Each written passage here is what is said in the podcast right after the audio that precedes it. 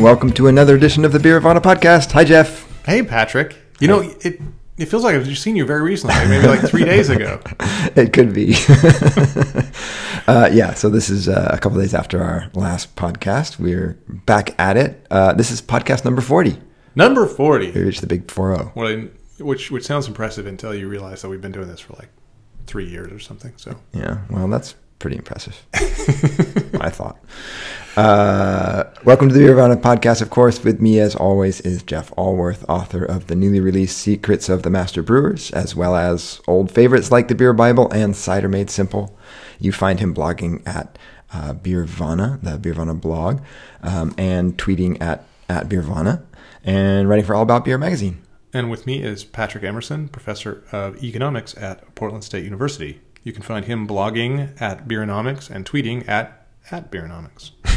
and as I'm going to continue to hammer you, uh, you're going to go to Europe soon, and you're going to go into pubs under Yes. my exhort or under my exhortation, and I want to see tweets. I want to see gorgeous uh, European pubs, Uh, so I can feel envious. pictures of, of beer glasses beaded with sweat and Exactly.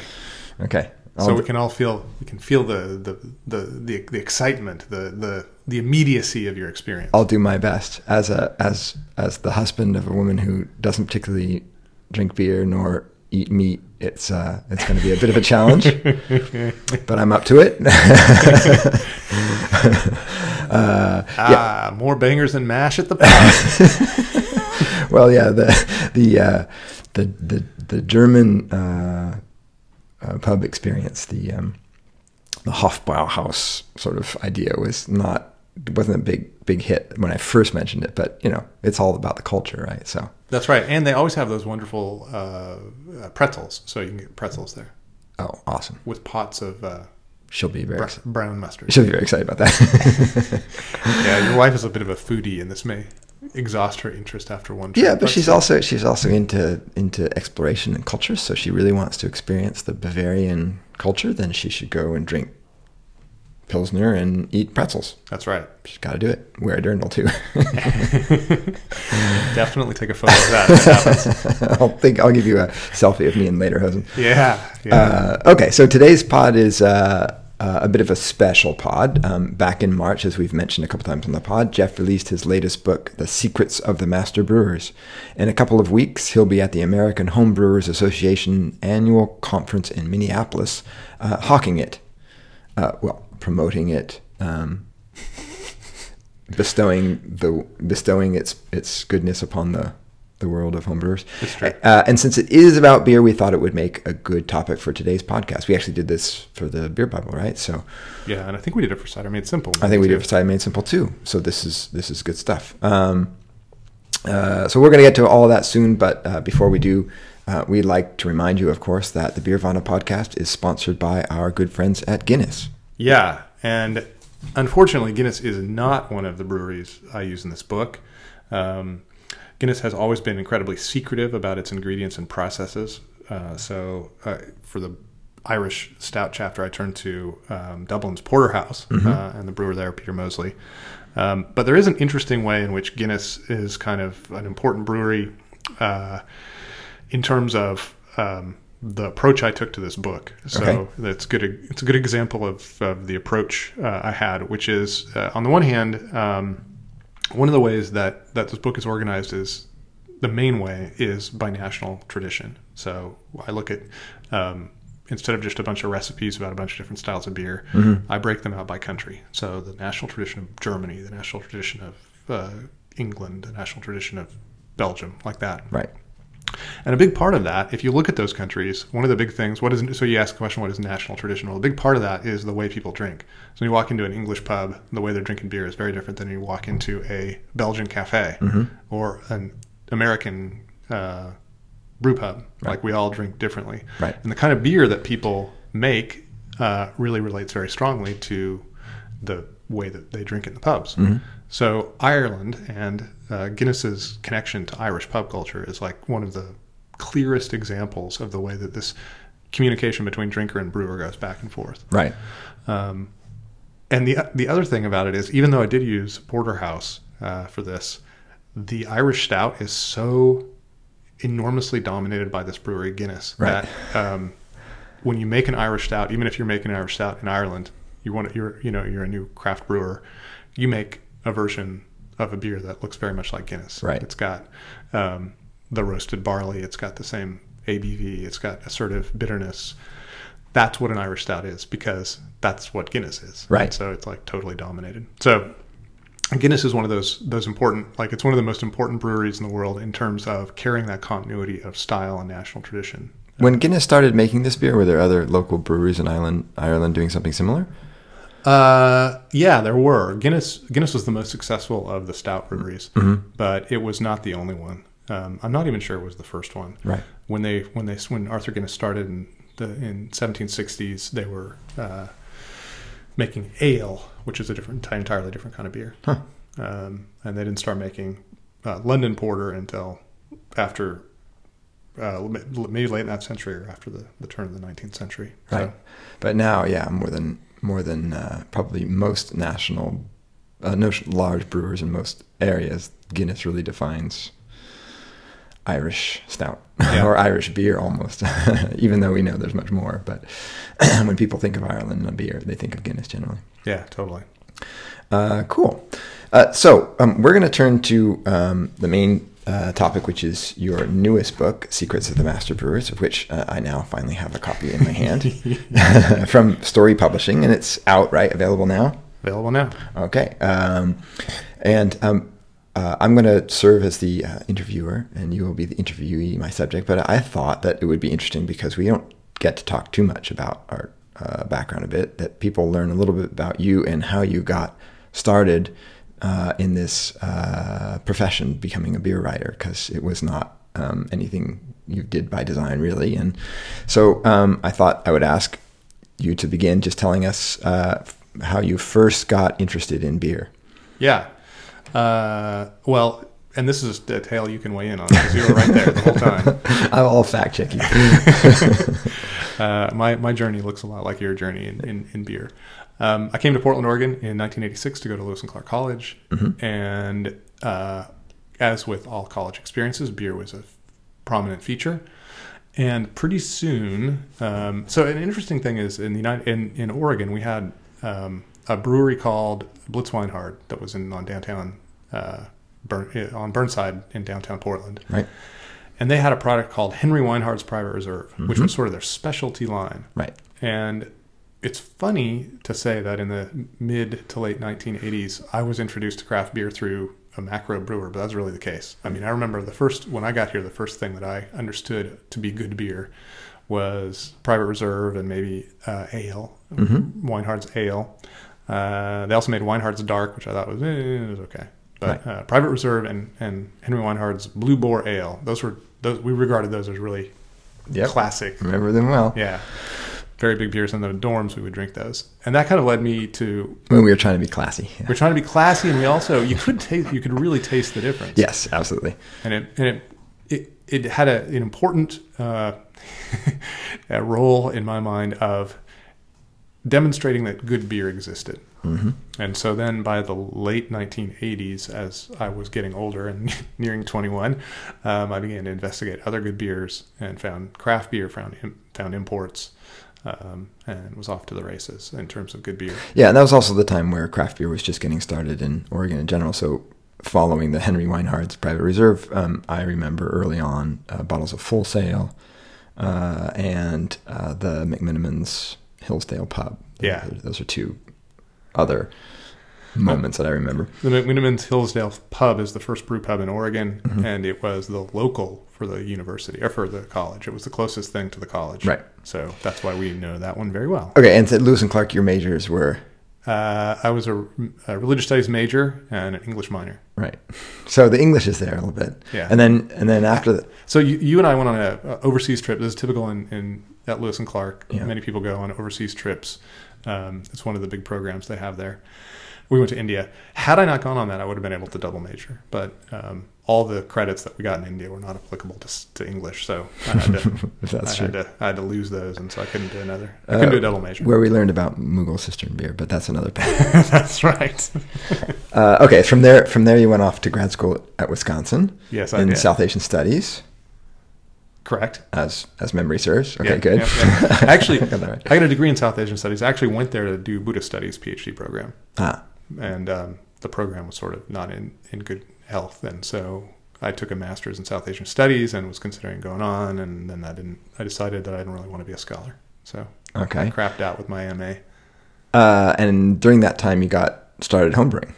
Yes, another story that you know well. so I've done my research. I've, got, I've got all my notes here. That's right. Yeah, so this is a good story. You should almost tell this story because this is this is the part you can tell just as well as I can.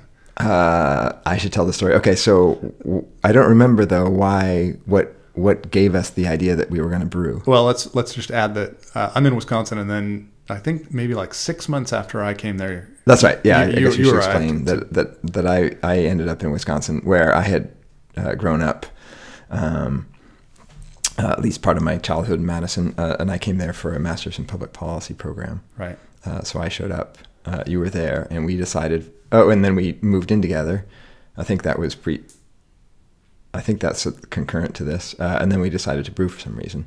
And there was a shop on State Street in downtown Madison called the Wine and Hop Shop, Yep. where they sold homebrewing supplies, malt extracts.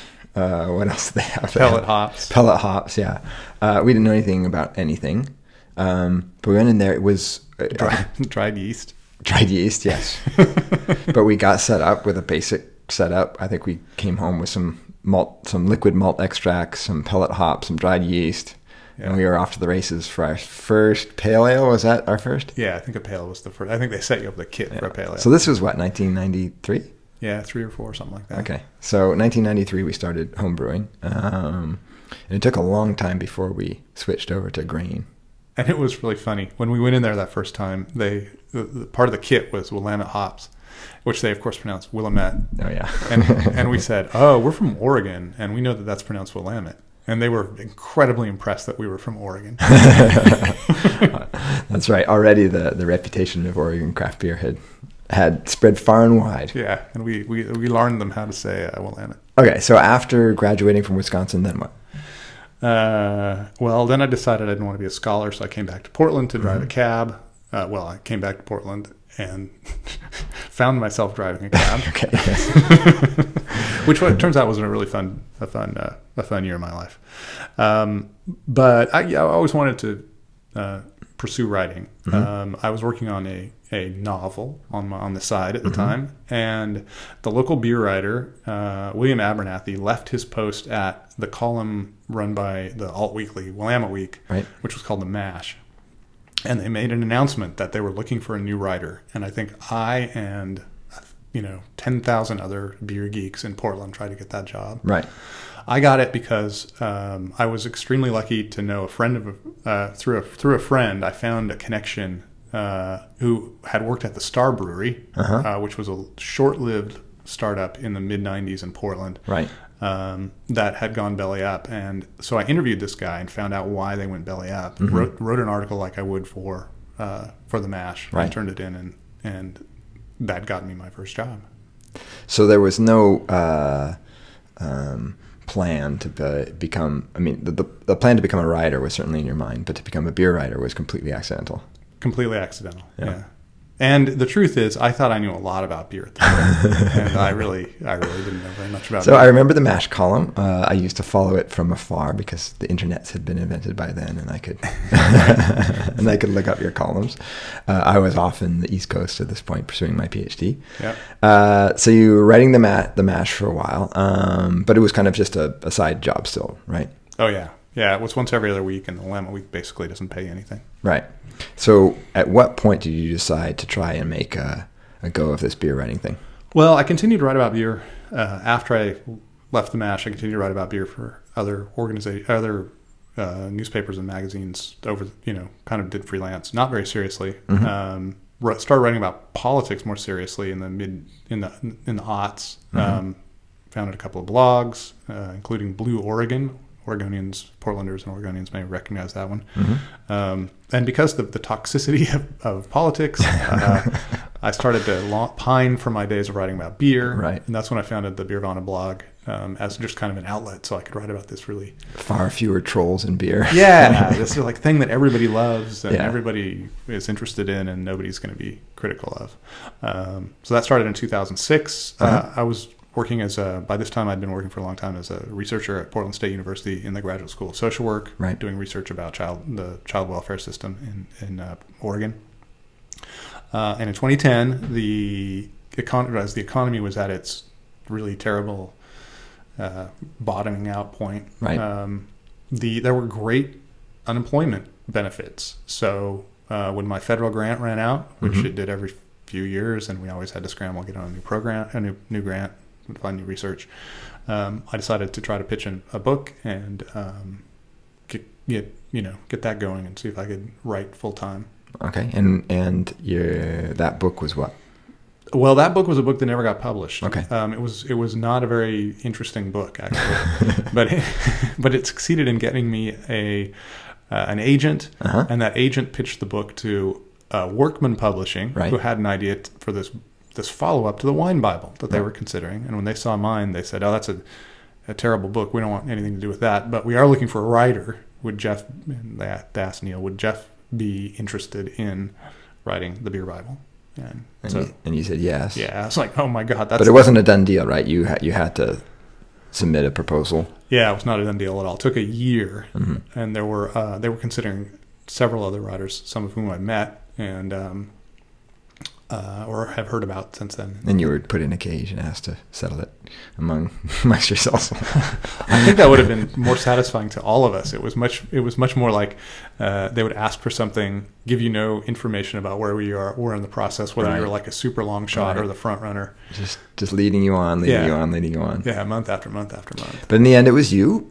Uh, yeah, and I, then, I got lucky, and I tell you, I know some of those other writers, and I would have, I probably wouldn't have hired myself. So, for writers out there, there everything is capricious, and there are many times when you write something that's brilliant, and somebody should pick it up, and you feel like there's no, there's no explanation. But then sometimes Yeah. it goes the other way; it goes in your favor. So stick with it. yeah, that's a little bit like academic publishing. It is. It's really hard to predict. Yeah. uh, okay, so that finally leads us. So you you you completed the Beer Bible. That took you what all good good part of two years. Yeah, it was a two-year contract. Yeah, um, you traveled around the world.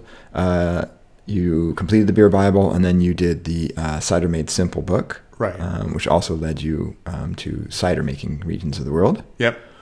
Um, and then after that, Yeah, after that, this book actually is really a follow up to the Beer Bible, the uh, Secrets of the Master Brewers. Right.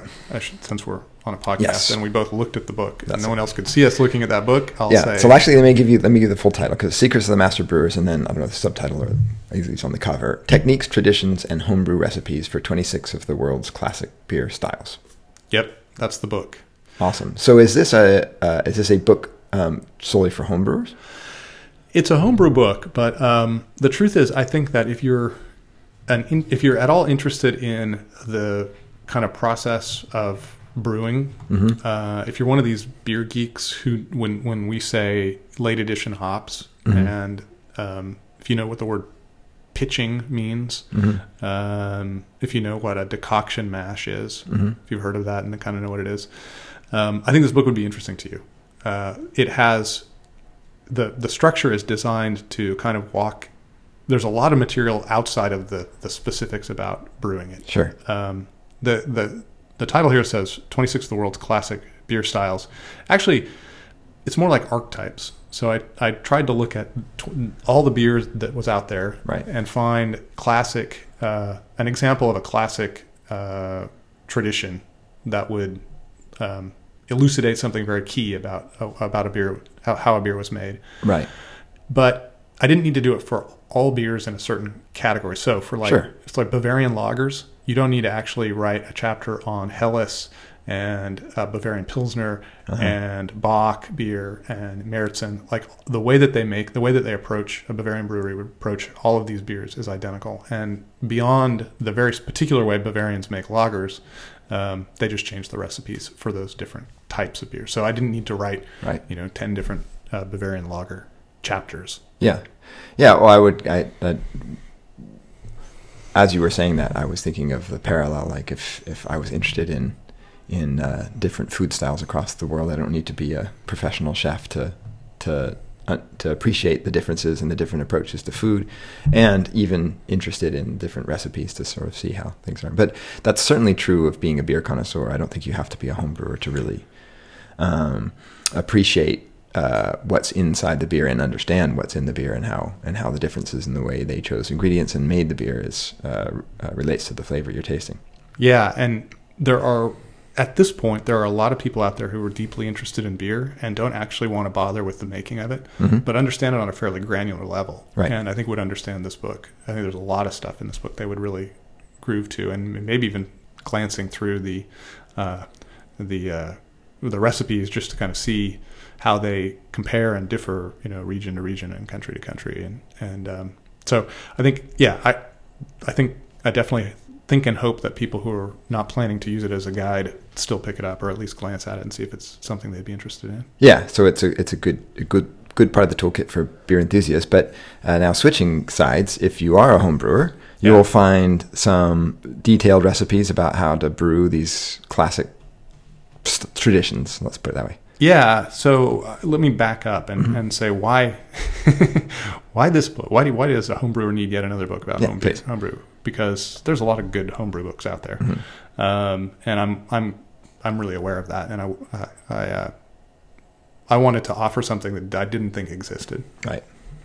This beer, this book, um, and the, the reason I think that this is valuable and and is something that doesn't exist uh, is because of a discovery I had when I would come back from going to one of uh, one of my trips on the uh, beer Bible research, and I would talk to other people here, homebrewers. I, I, I spoke a couple of times to homebrew clubs, um, but also just regular folk who are homebrewers, and uh, and I discovered that when I would come back from, let's say, uh, Belgium, I you know I'd be talking to them about Belgian ale, and I and I would mention that it's really important in the Belgian context to do bottle conditioning. Like the secondary fermentation in the bottle is everybody does that. So if you're not doing bottle fermentation, re-fermentation in the bottle, um, you're going to get a particular. You're not going to get the same flavor profile that that a Belgian gets. Right. And they would always be like, "Really? Is that true?"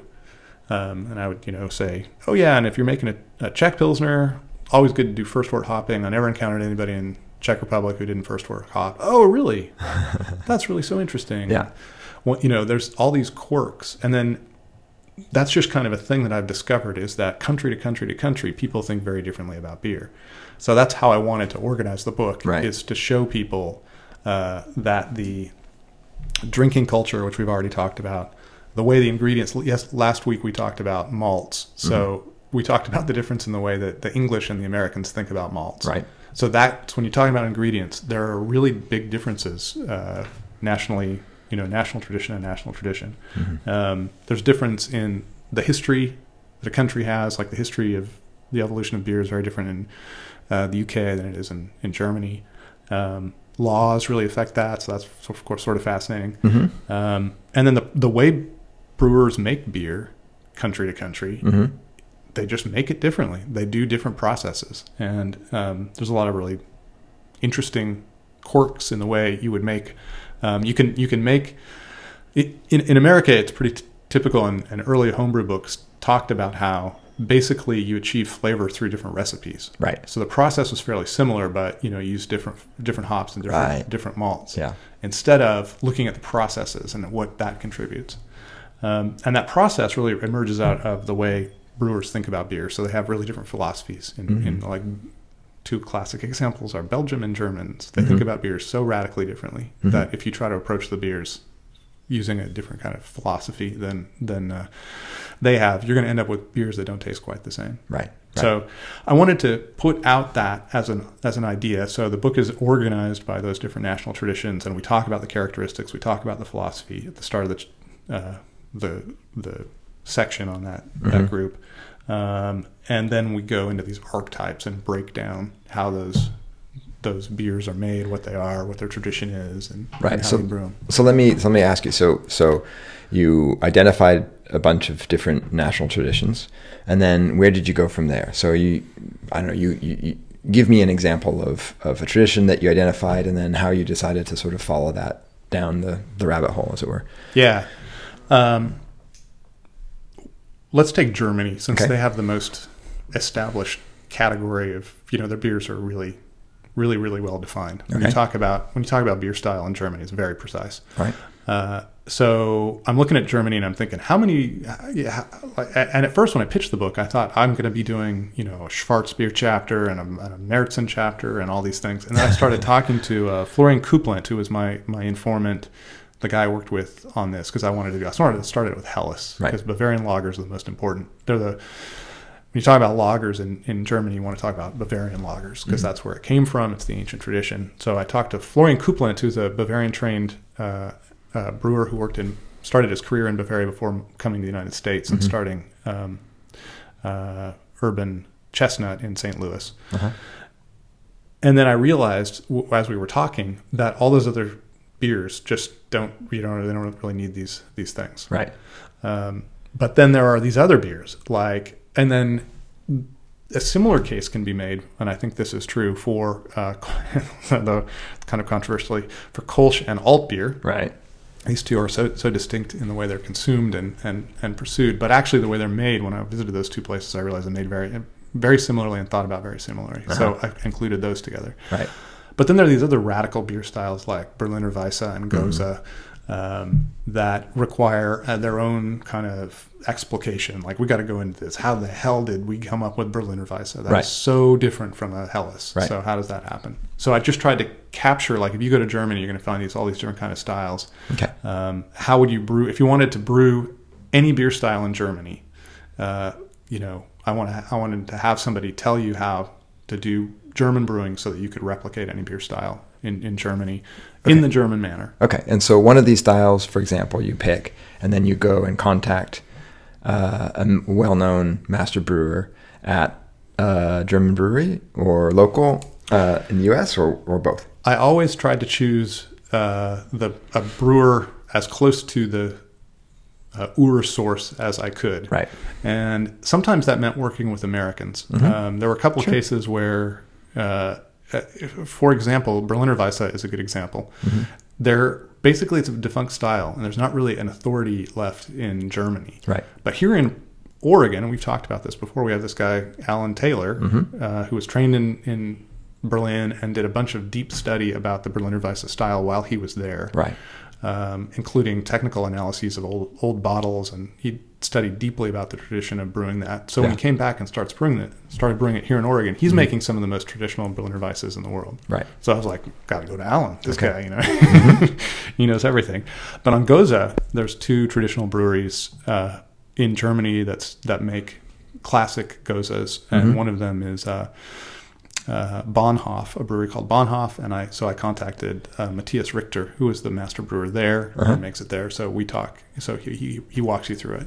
So you talk to him about all this stuff, about the ingredients, about the process he uses, about his philosophy towards beer. Yeah, and that's interesting with Gose because um, you're using this kind of souring process uh, through lactobacillus. So the way that you uh, sour your wort and the way that Goses have been made has, has varied a lot. So talking to him about how he does that and what a, what a good approach would be, and all that is is, uh, is fairly interesting. And then the recipes that follow are recipes that are given to you by the people you're you're interviewing. Exactly. Yeah. And sometimes it was interesting. I always said to them when I contacted them, and some of these people I, I actually, the, the, the large majority actually I knew uh, from my, my travels.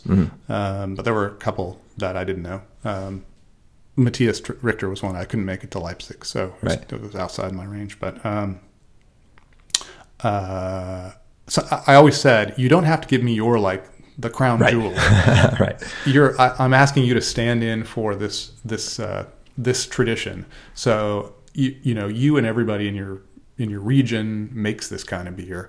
So what's a kind of classic typical Mm-hmm. typical recipe, Yeah, yeah, give me a, like a basic because then in the chapter we have next steps, which is how would you change this up? What are variations that are typical? Oh, interesting. Yeah, what what, what would you like change it if you wanted to do? What are that? the areas of sort of modification, playing around? Exactly. What kind of things you do? Oh, that's that's very interesting. And then, did when they gave you the recipes, were they sort of cognizant of of the limitations of a home brewer, or are they just it's like this is the way it should be done, triple decoction, you know?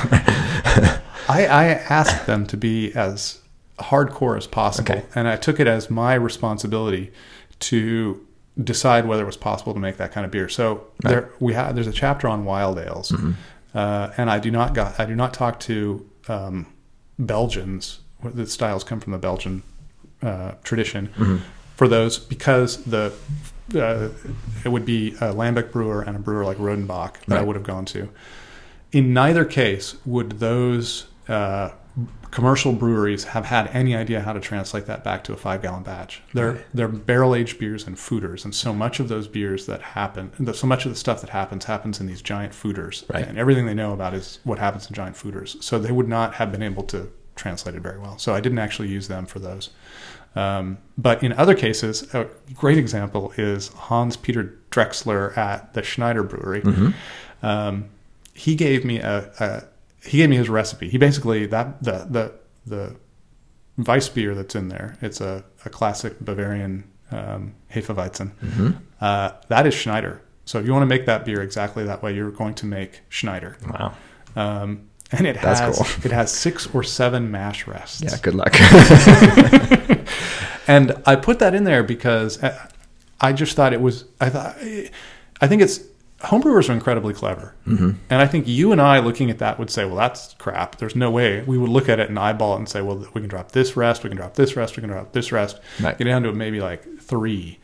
Um, I think homebrewers will instantly understand that there are different, you know, different gains and losses for doing this. Maybe they, I, I hope, I really hope that some brewers try the six steps that Schneider goes through, just because it's fantastic. But That's it's just so quintessentially German that you know it just makes sense that Germans known for being organized and precise Exactly. would make a beer with such consistency that it has six or seven rests.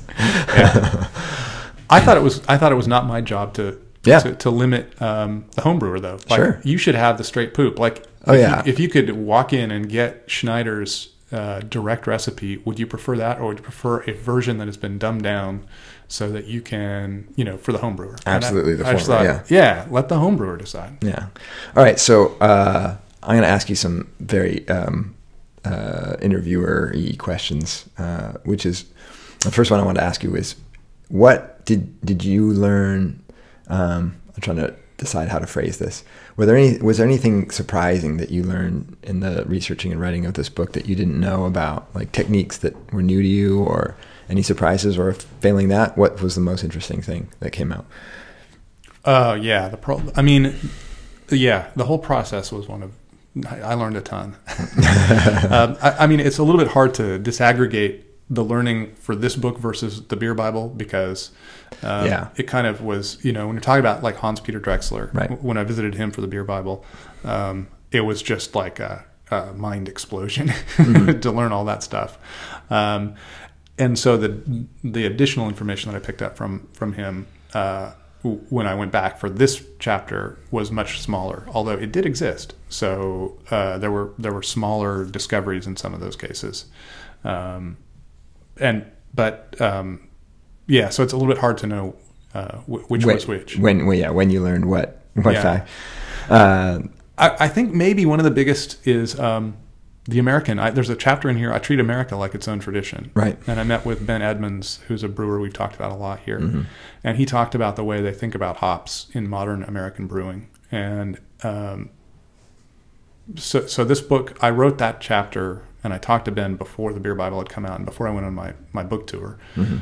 It was real, very timely because when I traveled around the country, I started. I got to see a lot of brewers in other parts of the country, and I talked to them and asked them their process of coming to learn how to make an American IPA, and they described a process very, very similar to the way Ben describes his process. right.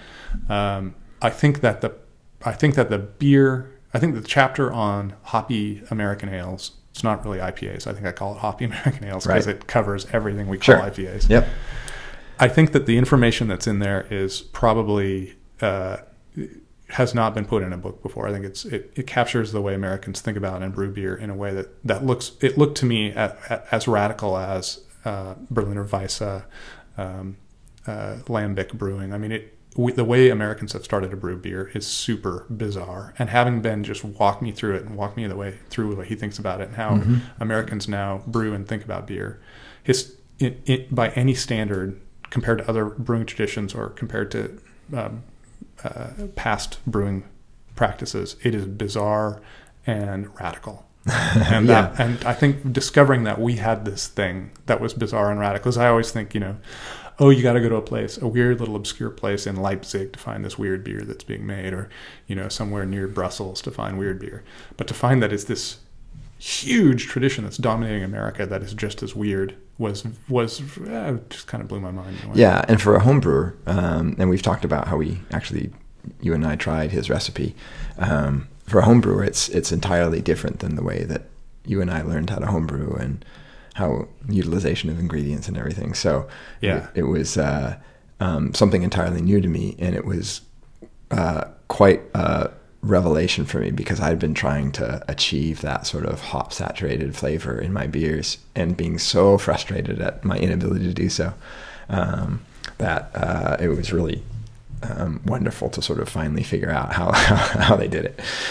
and when we, we, we when we brewed that beer and we were calling it a Ben Ben Edmunds IPA, it was we we in our classic uh, uh, maneuver uh, brewed.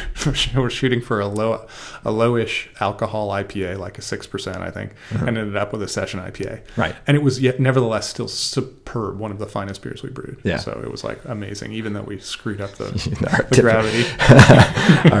our, our, ty- our typical stuff. Um, what about other recipes? Have you tried? Uh, uh, I know that we've tried other recipes as well, but what? How many of these recipes have you tried personally? Uh, the recipes themselves. So I've tried techniques. Right, okay. Uh, it's more about techniques than recipes Yeah. here, um, because they really define the the recipes. And this is one thing that you've talked about that we've talked that, w- that I've mentioned to you that we've tried tech more techniques than you realize. we'll, be, we'll be brewing what is kind of a standard beer, and I'll be like. Uh, like I tried open fermentation on one of our beers. I, don't, I can't remember which one it was. Right. Just to see what that was like, um, which was interesting. You know, I put I, I put it back in the I put the beer back in the kettle. We have a nice ten gallon kettle, and I put it back in there and um, found a room in our uh, house that is fairly undisturbed. So that, and we don't have animals, so it's like stuff's not fall, falling in there. Dogs are not licking it, um, and let it go through primary fermentation here in the house to see what would happen. And I got to tell you, I would. know There's no chance I would have risked that on a on a batch of beer if it hadn't been, you know, diagnostic to see if that would work. Yeah, Um, it totally worked, and it actually substantially changed the character of the beer. yeah, yeah. So and we've done other things. We've done decoction.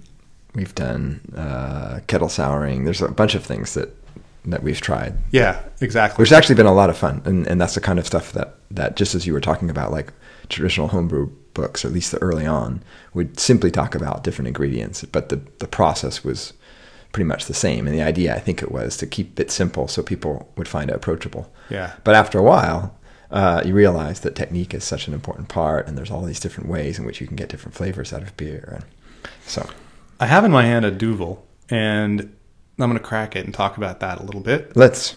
Uh, the and the as I'm going to do this because you and I brewed a triple way back when. Yep. Which was based on this Duvel recipe. I didn't want to make a Duvel exactly like a Duvel. Um, and in this chapter, I talk about the difference Ouch. uh, between um, uh, the Duvel and uh, a triple, for example, which Uh-huh. is which is but there, there there's a really different way in which these very similar beers are made. Uh, and I, I I didn't want a Duvel, so we we tweak, we tweaked that a little bit. It's one of those things. Like I'm a home brewer, so I'm always tweaking everything. Um, but Duvel is a good example of the kind of uh, uh, beer that I talk about, I think that seems basic, and then when you start talking about how it's made, uh, oh yeah, sorry, You're losing the audio. There we go. Yeah, nice, close. So just, wait, just to just to stop and make sure. Uh, so this is one of the featured uh, styles in the book, it is. and, Duvel- this, and this is the recipe that exists. Yeah, and this the the recipe in the book is fairly close to Duvel. So if you follow it, um, you're going to be get something quite close to Duvel. Okay. it's good that I poured that out because Duvel is so massively effervescent that we Yeah. have to wait that let that settle down a little bit. I'm gonna take a good sniff now, though. the reason Duvel's a great example is because it's a really challenging beer to make, and once you start talking, so Hedwig, Hedwig Nubit, uh, Neven is the master brewer for, that oversees all of uh, the Moortgat brands, which Okay. now include things like Boulevard and Right. um, uh, Firestone Walker and others.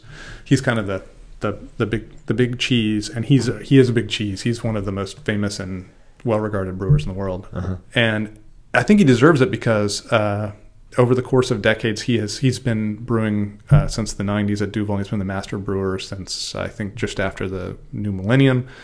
Um, and this beer is has continued. He continued to refine it, um, and it's so challenging and it's so Belgium because Belgian because uh, it has all these interesting characteristics that would be hard to pull off if you didn't know how to brew it like a Belgian. So it's extremely attenuated. It's it's 1.5 Plato, 1006 uh, final gravity, which is very very very low for a for a beer that's as strong as 1070. It starts out at 1070 or 17 and a half Plato. Right.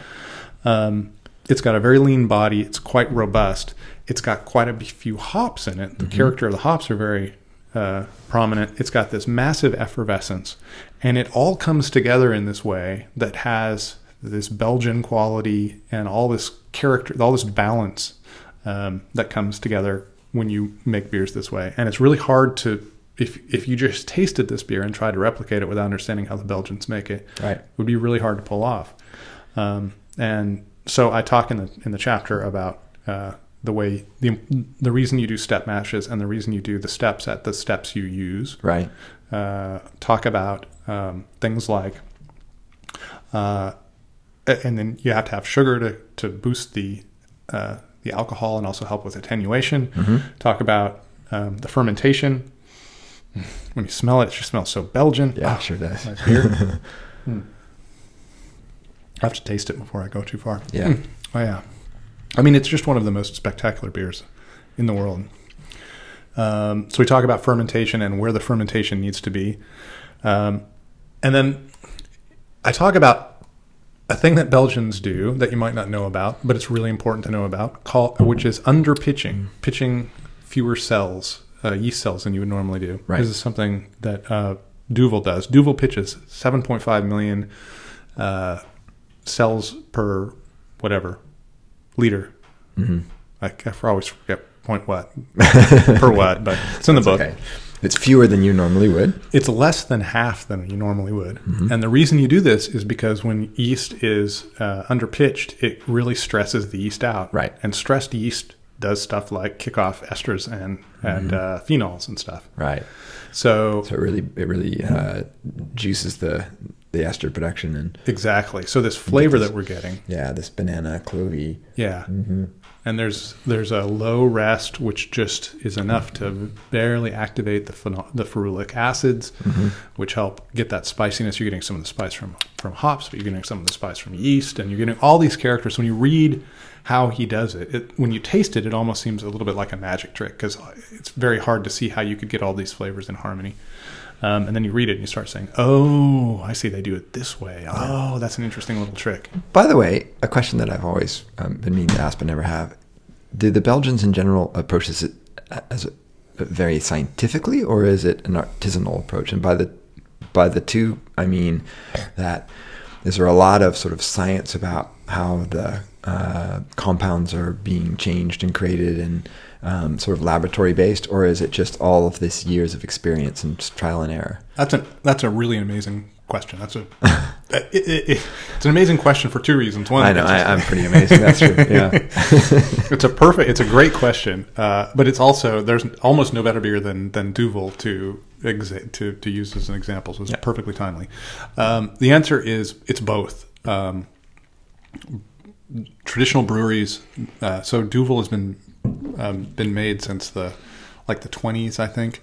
But it was a dark beer. This is a fascinating thing. Right. So when light beers became popular, they switched it over. They just changed it from a dark beer to a light beer, and I think that was like in the late 60s. Uh-huh. Uh, and it was still very, it was still very, all very traditional. Uh, Hedwig, when he came on, um, he started applying. He's a very rigorous scientist, and he started applying rigorous science to adjust things, and it didn't really change the basic you know the, the traditional methods of production. Right.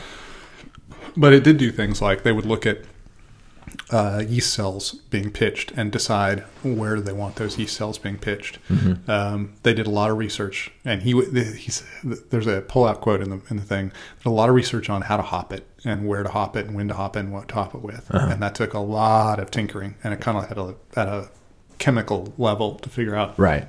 exactly how to get those qualities going. And he said, "That's one thing I'm not going to get get into too much detail. I'll give you general guidelines, and then you can you can figure it out yourself. You can figure out your hops yourself. Yeah, Uh, that's really cool. So, um, yeah, because I imagine that you know the beer starts very traditionally, but then especially when you're talking about a big mass production brewery, you need to be able to be consistent, and then it becomes harder and harder just to rely on the old ways, and more important to really pin down what what's happening when and why. yeah, Yeah. Yeah. And I just have to say, this beer. Um, I think drinking beers is really important too. So if this inspires you to go out and buy a Schneider or a Duvel or a, uh, a London Pride. Uh, I we I, I talked to John Keeling, our old friend in the in the book. That was a, a lot of fun. So he's one of the guys. Yeah, So- the the former head brewer at Fuller's, right? right. Yeah. Uh, it's good to taste these beers and really examine them on a sensory level as you're looking at the technical stuff so that you can see when we talk about um, attenuation what that feels like what that what that does to the palate how that uh, what effect that has on the overall um, uh, kind of integration of Yeah. the different the different flavors and stuff It is pretty amazing to go around, and I realize people don't necessarily have this kind of time or access, but it's pretty amazing to go around and talk to these brewers and then taste their own beer with them Mhm. and have them describe it to you and what they're tasting and what they're looking for in their beer and how they brew their beer to achieve those things. Um, so this book is kind of a way to kind of have that conversation without actually traveling to London and, and going to the going to the uh, the Chiswick Brewery. So. yeah that's exactly right that that's that should be on the book cover that's what the goal was Yeah, well, if you pay me enough, I would give you a you're you're really you're really doing uh, a very fine job here. Um, but it is also true that that's one of the nice things about uh, craft beer in the United States is that um, it's so much of it is local, and a lot of being a craft brewer is also being kind of a spokesman for your beer. And so there are a lot, usually lots of opportunities to meet and greet brewers, um, local craft brewers, and you can have that same experience locally too. Yeah, Uh, and when when you've read this book, you'll have all kinds of background information, great great questions to ask, and so- yes, and I have to tell you, uh, we we asked uh, different brewers to put put plugs on the back, Mhm. and Ben Edmunds uh, sent me a, a list of them that just made me so I couldn't. It was like the greatest thing I'd ever read. We couldn't use all of them, so I want, I'm gonna I'm gonna quote one of the one of the ones he didn't use here because it's just so cool. Yeah. and uh, um, I, I I hope other people relate to this the way Ben did, but it was very pleasing to see this. He wrote, This book transcends the how to brew, how to homebrew genre, and it is easily one of the handful of truly essential books on modern brewing, period. It's immaculately detailed gift to the entire brewing community. Amateurs and professionals should rejoice at this treasure trove of insight into how great beers are actually made. yeah. So, Well, I think one of the fun things about being a craft beer enthusiast is there's so much variety out there, and it's kind of fun to to be able to identify flavors and think about how they're made. And you know, it's one of the things we do when we go out and taste beers. We talk about whether these flavors. Do you think this is coming from the yeast, or is this hops? And you know, do they add juice to this, or is this all hop? Uh, so there's lots of ways in which you can approach beer, and then the more you know about how it's made, the more engaging uh, that conversation is, or the more you can get engaged with the beer. So Yeah. So- and, and if you are a home brewer, it's also cool to look at things like, okay, the Czechs use this first wort hopping. Mm-hmm. Um, it's an interesting technique. I think I'm kind of getting to see a little of the character. Why am I not using this on my my IPAs? Um, you know, and that's that's Yeah. the Germans going the other way. Um, have seen the success the Americans are having with dry hopping, so now Germans are starting to do more and more dry hopping. So they're if you learn these techniques and understand how they affect the beer specifically, then you can pull them into other styles, and it gives you a, a kind of bigger, uh, an expanded toolkit for improvisation at your own if you're a home brewer on your own. Awesome. All right, cool. Well, so this is a book that's out now. It's from uh, Storey Publishing. You can buy it anywhere and everywhere. Yes, I don't know. You can buy it online for sure. That's the easiest way. Amazon definitely sells it. So, And you are off to uh, this. although uh, Hector, your local homebrew store, to carry it. So if you ask them, and they don't, if they carry books, That's I had right. to, I had to Hector uh, F. H. Steinbart here in Portland to, to carry it, and they're going to do that now. So that, that as well they should. Um, well, congratulations! This this is a fantastic book, and I look forward to reading it now that you finally gave me a copy. yeah, and we and you and I will continue to mine this for uh, ideas. I mean, the truth is, uh, you you know just as well as I do what what mediocre brewers we are. Yeah, um, and uh, uh, so I'm not passing myself off as the expert. I'm kind of the midwife between the experts and the homebrewer. Yeah, which is also a good point, which is that you don't have to be an expert or even a particularly talented homebrewer to to try these recipes and try out these different techniques because we suck and we we still have fun. We actually had some pretty good success as we were talking about with the Ben Edmunds one. So Yeah, uh, great, and you're off to uh, where was it again? Minneapolis, Minneapolis for the homebrewers convention there. And when is that? uh, May like. 5th, I'll be there May 16th to 18th, and I think it actually starts on the 15th. Uh, that's cool because that was two weeks ago. Sorry, June. June, thank you. the Duvel, the Duvel's already gone to your head.